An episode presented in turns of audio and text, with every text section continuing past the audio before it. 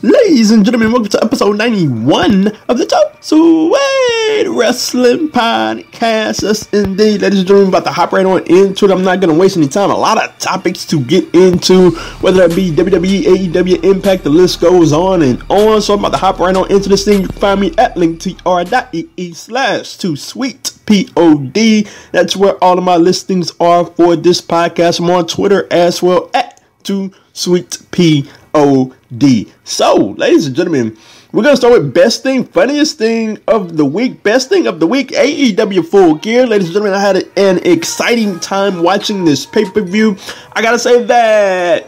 Look, I don't put it on the level of double or nothing. That's just my opinion because double or nothing is one of the best pay per views of the year. But I did like AEW Full Gear. It had its ups, it had its downs, but I enjoyed it overall. It was the best thing of the week, funniest thing of the week, the doggone Chris Jericho and MJF. Look, I'm gonna get into this segment later on in the show, so I'm gonna save a little bit of it. But they just had the darndest segment on AEW Dynamite, man. It's just one of the funniest segments of the entire year. It was like who could be the bigger jerk. I'm gonna get into that later. So that was best thing, funniest thing. We gotta hop into number one spot uh, as well. So number one spot of the week Look, it's just every spot from the Moxley Omega match, man.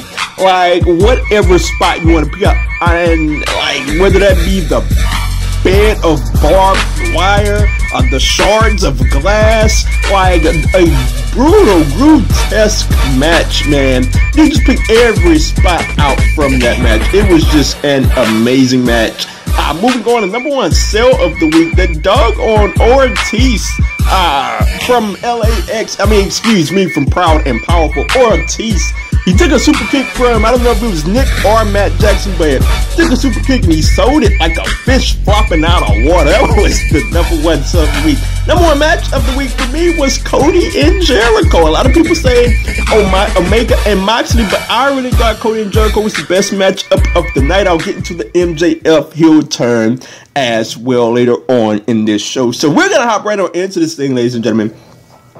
Like, where else could I start first? Um, sitting down on a Tuesday night, and I'm getting ready to hop into the Flash and Arrow, but guess what? They're not on TV this week. So I sit down, I watch WWE backstage, and surprise, surprise, I have my head down. I hear the Cult of Personality theme song. I pop my head up, and I'm like, no way. And yes, he is here, CM freaking Punk, ladies and gentlemen. Who would have thought it? Like when I, I shocked and bewildered and flabbergasted is an understatement of what I was when I looked up. I seen that guy coming out and him saying that he's gonna be there next week. And like this just set wrestling Twitter ablaze. Like I knew what the what the deal was gonna be when I saw him. And like at the at the time, like nobody was really watching it. Only a very small portion of my timeline was watching WWE backstage, and, I'm just typing, look, y'all, wake up, CM Punk just appeared on WWE programming. And like within five minutes, I tell you, it's like my entire wrestling timeline was CM Punk, CM Punk, CM Punk, CM Punk, CM Punk. It's like everybody woke up. So it is obviously a huge story. Now, obviously, we got the people out here who just want to be well actually guy and who, just want to be people walking around with cold water to throw everything on the situation. They have to be the people say, well, you know, CM Punk works for Fox, not WWE. Look, man, we know. We know, but it's just to see that guy around WWE programming that has a lot of people excited. But I will say this let's not lose perspective here. Like the only negative that comes out of this is that fans are already starting to get hope, and even in some cases, false hope. I'm already seeing, oh man, AJ Lee is gonna face off with whomever at WrestleMania.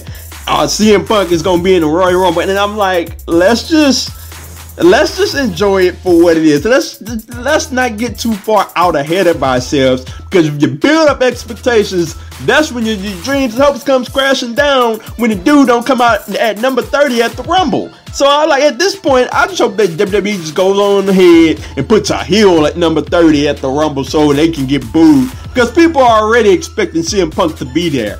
And I'm just saying, let's just enjoy it for what it is. He works at Fox, uh, breaking down WWE shows on WWE Backstage. Let's just leave it at that. And if a return to WWE happens, then we can be excited about it. Then we can get into it. But look, man, people are excited already. And I, quite frankly, I'm not gonna sit up here and blame. To be honest, you know, people have been chanting CM Punk, CM Punk for years upon years now. The guy left wrestling years ago. People want to see him back, and they're very excited. And look, I'm not gonna be here to sit there and quell the momentum or quell their excitement. Be excited, but don't, don't, don't. Yeah, watch the perspective. Don't get too excited. So moving on, I'm gonna go to Sin Cara, ladies and gentlemen. He has asked for his release from WWE. I do not think it was granted, but I found the story very interesting. Know, I'm saying, oh, another wrestler asked for the release, another wrestler asked for his release, and I'm like, well, who did it this time? So obviously, I do what everybody else does. I go to Twitter or Google and type in WWE release, and bam, Sin Cara, the first name to pop up. And he wants out, and I gotta say that I won't be very long on this topic, but I am normally pro wrestler, but in this instant, ladies and gentlemen, when it comes to wrestlers act, asking out of their contracts, uh, I gotta say I'm pro the company every time, unless some promises were broken in the contract. Uh, and there doesn't seem to be any promises broken in the contract here. It's just that Sin Cara is not being used in the way that he thinks he should be used. So I'm of the ilk that says, like, whether it be WWE, whether it be Impact, like, you cannot let wrestlers out of contracts because it sets a bad precedent. Like, you can't have somebody sign a five year deal and, like, one year into it or two years into it. You can't, you can't just let them out the contract. That's just my opinion. And when it comes to wrestlers, like I am of the mindset, I've been saying this for a long time. Wrestlers should negotiate opt outs in their contracts. Like in sports, uh, we have whether it's football, basketball, or whomever, baseball, they have the big stars or whomever sign deals and they negotiate opt-outs after year two of a deal of a five-year deal. That's what wrestlers should do. They should negotiate these opt-outs in their contracts so they don't be beholden to these contracts. That's just my opinion. I don't know if it's possible. I, to my in my estimation, you can, can negotiate anything in a contract. So I think it is possible. I think wrestlers should start negotiating negotiating, excuse me, opt-outs so we don't have these situations uh, come up. As it pertains overall, like I wish the best for Sin Cara. Uh, it just did not work out. Whether it be whomever was under the mask as Sin Cara, it just did not work out. So moving on, ladies and gentlemen, gonna move on to Tessa Blanchard and Sami Callihan. So it has been announced uh, for the, if I'm not mistaken, the Hard to Kill pay per view. It will be Tessa Blanchard versus Sami Callihan for the Impact World Championship. I gotta say that this is incredible, man. Uh, first, I like to say that I don't like the fact that they spoiled their own main event that's coming up this Tuesday. We got a number one contenders match for the title, and I'm like, okay, like we already have Tessa announced. Like, if somebody else wins it, it's not gonna matter, or it's obviously gonna be Tessa, so they've spoiled that. I don't like that, but we, it is what it is. We are where we are now, so Tessa's getting the title shot. And this is going to be incredible because Tessa Blanchard and Sami Callihan has an incredible story already going back and forth where Sami Callihan has picked up a couple of victories here already and he has Tessa Blanchard's number and they've had incredible matches. If you've gone and looked at it, the crowd has really been behind Tessa Blanchard, and I think that's really the impetus of why Impact is going down this route. The crowd, every time Tessa Blanchard has either been uh, going for the X Division title Uh, the crowd has been really, really excited to see her win it, and they didn't go with it. Whether it's her getting the number one contendership uh, months ago versus Cal- Sami Callihan, she lost. The crowd really wanted to see her win there. So the crowd is behind Tessa Blanchard. So I think that's why Impact is going down this route. It's obviously an extremely empowering moment uh, to have a woman uh, face off for a world championship in a wrestling company. It is an, an extremely empower, empowering moment. And I look, man, Tessa Blanchard is the number one asset in all of Impact Wrestling. So I understand it from that aspect as well. You want to put the championship on your number one draw, but there is one negative to this entire thing. It totally devalues the women's championship. And well, I don't know if I can say totally, but it does devalue the women's championship.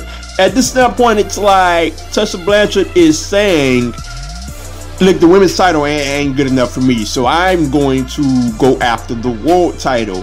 Where there's a case to be made that if you take the women's championship and you build it up and you build it up to Tessa Blanchard, it becomes the number one title in all of your company.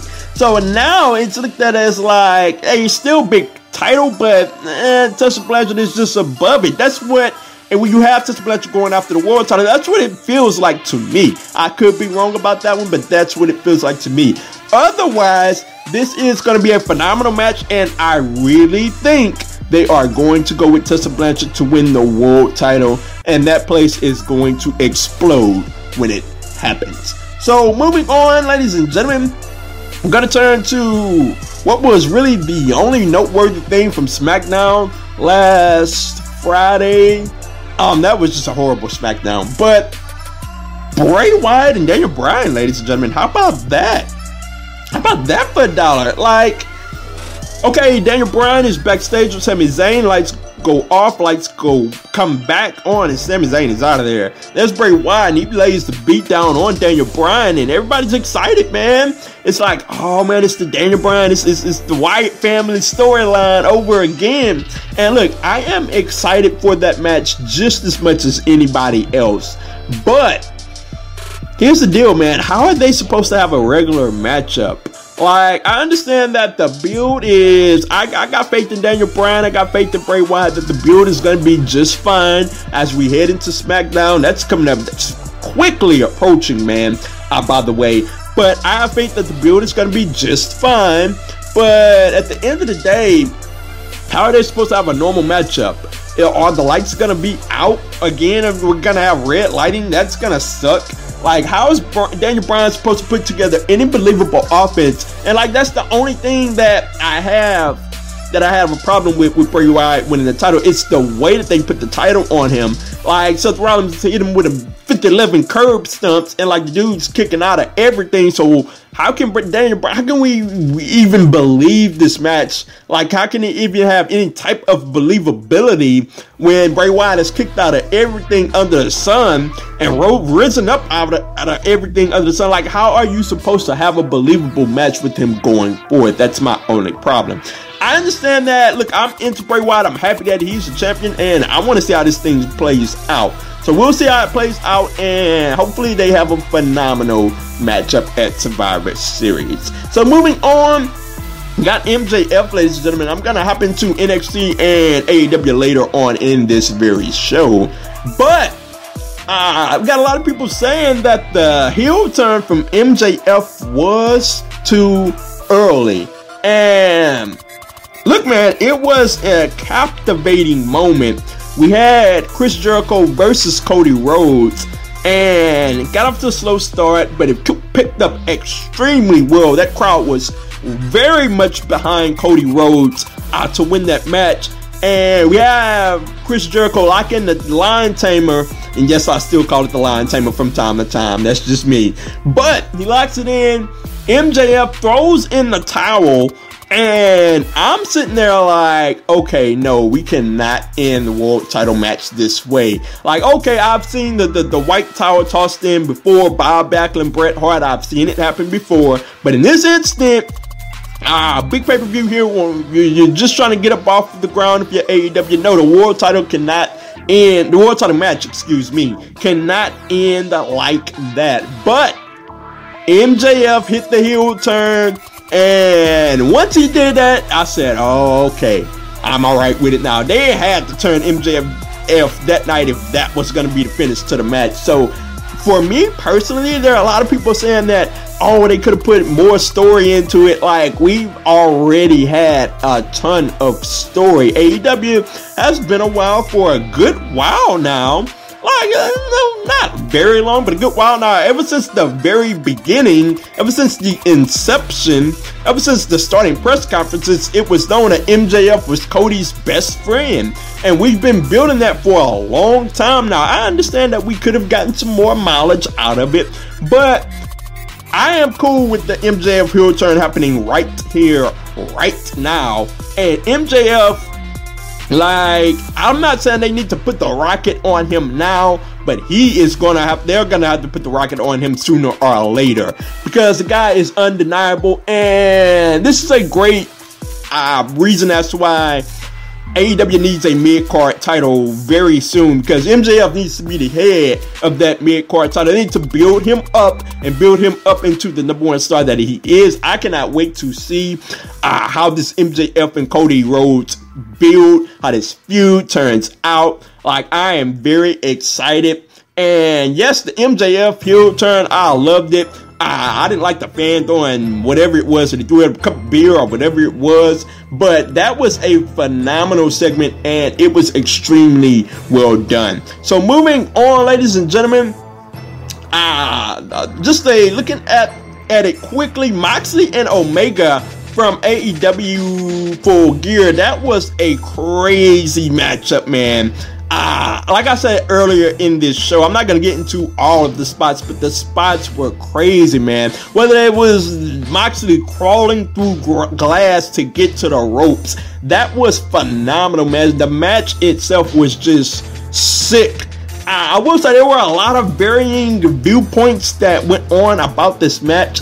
I will say for me, some people that liked it, some people that didn't like it, some people that actually hated the match. But I will say that it went too long in my estimation. It went like eight, nine minutes too long. You know, once they got back from that crazy barbed wire spot uh, by the stage, the light spot by the stage, like it was starting to, to, to feel like the match was going on a little bit too long. Um, and it, got to the point where when Moxley was ripping up the apron from the ring, it was like, okay, let's get to the end of this. But outside of that, man, the match itself was phenomenal in my estimation. Was a gruesome. Like when these guys hate each other. When I see people that hate each other, I want to see a hard hitting match, and that's what I got. A hard hitting match that was worth the money in my estimation. I enjoyed it very much. There are a lot of varying viewpoints on that one. So moving on, ladies and gentlemen, Moxley picks up the win there. And I'm gonna hop into a little a topic from NWA Power, and we got a couple of topics to go into. We get into the NXT, some of the segments and matches from NXT and AEW, but we're going to NWA Power. Who should challenge Nick Aldis next? Should it be Eli Drake or should it be James Storm, ladies and gentlemen? I, I have very much enjoyed NWA Power, but the thing that I've enjoyed most about it is that they have set up their storylines very well and they have built up their challengers to Nick Aldis tremendously well. James Storm does not have the national title anymore, so he cut a promo on the most recent episode of NWA Power talking about how he's coming after Nick Aldis and Eli Drake has been involved in the storyline with James Storm previously as pertains to the national title. And then he came out, he talked uh, about Camille not talking and how he was going to get her to talk. And he was talking about how he was coming after Nick Aldis as well. So we have two very credible challengers for the NWA title. And I got to say that from a storyline perspective, James Storm should be the next in line. He was the national champion and he should be the next guy. He lost it. He should be the next guy to get the shot.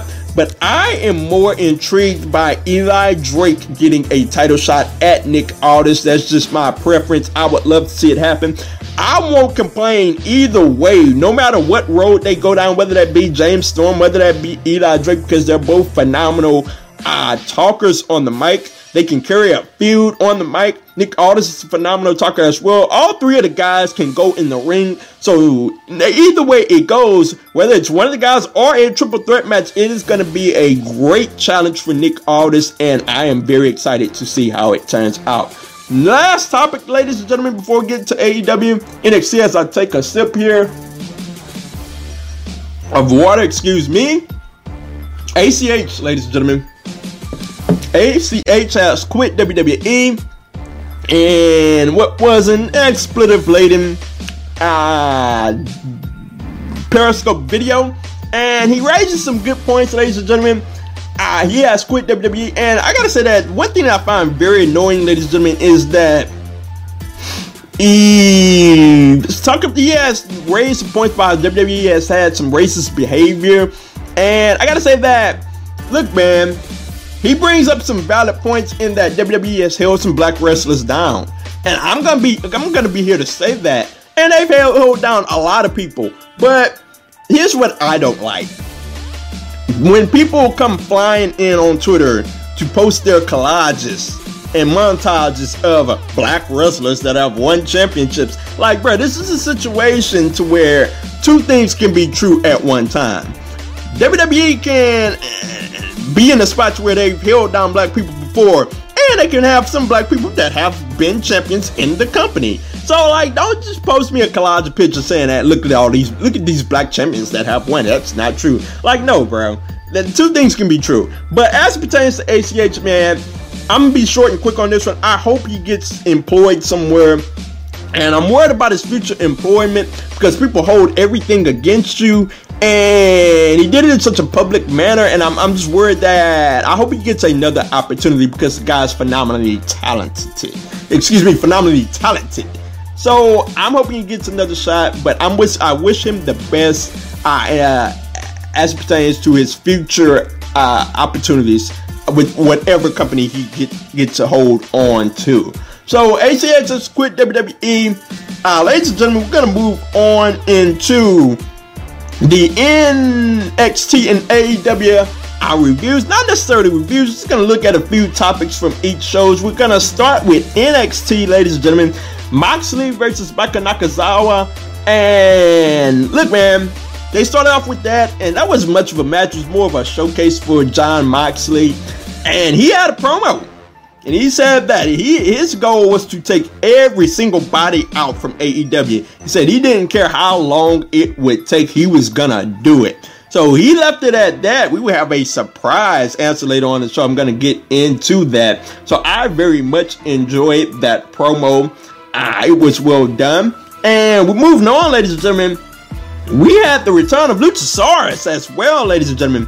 It was the Dark or- Order, excuse me, uh, and they were taking on Jungle Boy and Marko Stunt. And the Dark Order picked up the victory. I'm not into the Dark Order's gimmick. Hey, that's just me. But they very much needed a win. They went to lay the beat down on Jungle Boy and Marko Stunt. And I tweeted out, it would be cool if Luchasaurus came out and made the save here.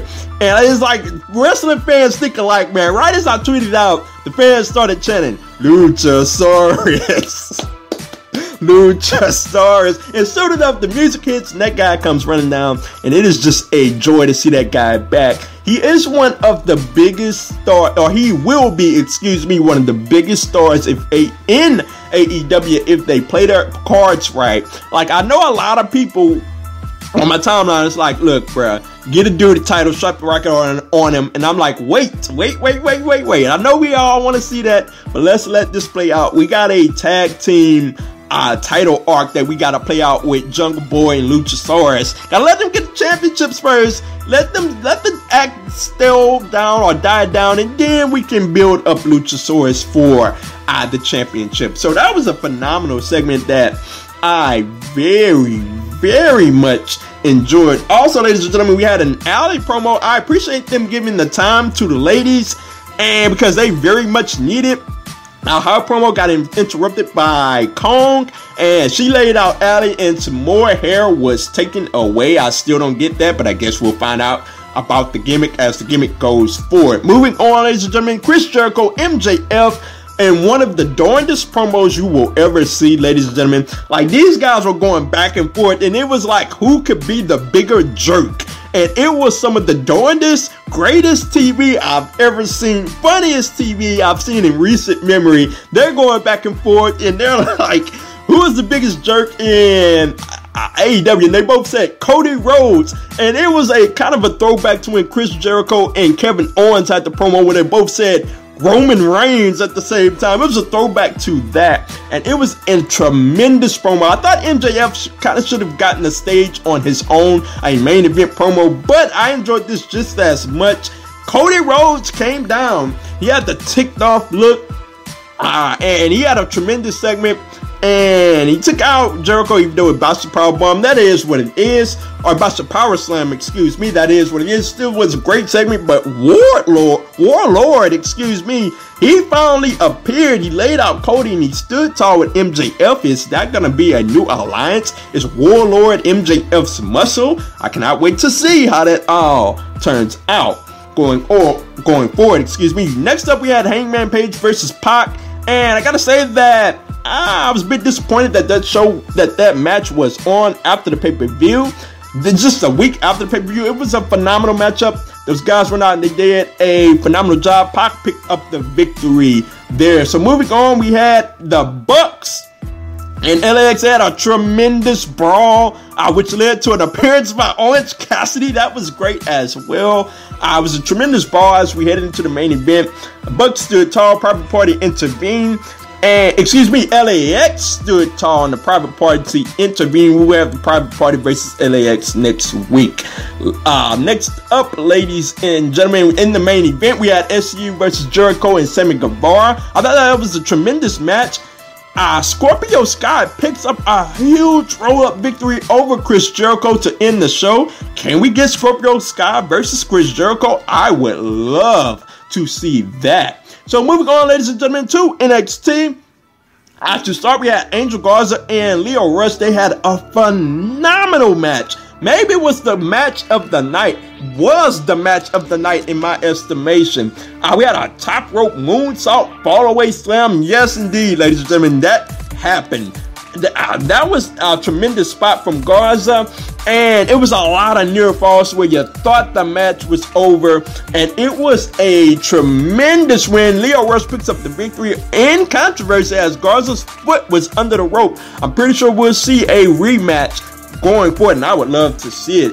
That would be great. Uh, next up, ladies and gentlemen, we had several segments where ladies were laid out. Tegan Nox was laid out. Rhea Ripley was laid out uh, outside as well. Jessamyn Duke later on the show was laid out as well. We didn't know who did it. So we had a good old who done it. Now I love those in wrestling, so I was looking to see how it all played out. Ladies, next up, ladies and gentlemen, excuse me, we had a Balor promo and he cut this guy, Heel Balor, man, is just incredible. He has cut his two best promos and back-to-back NXT appearances of his WWE slash NXT career. And he just went at Johnny Gargano, talking about how Johnny Gargano is out for something that happened three weeks ago. And he was really trashing Johnny Gargano that brought out Matt Riddle. And they had a back and forth.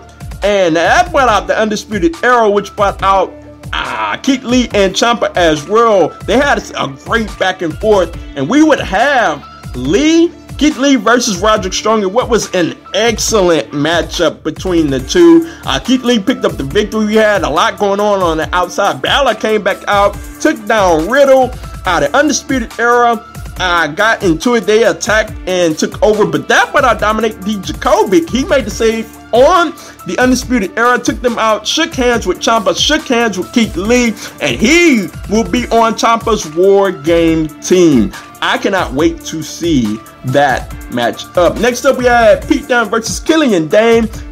That match didn't even get going as we had, they had Damian Priest interfere. We had a great brawl between Dunne, Killian Dain, and Damian Priest. That was done greatly. I cannot wait to see what comes out of that. Last up, ladies and gentlemen, we had Io Shirai versus Mia Yim, and what was an excellent ladder match. It had a slow start.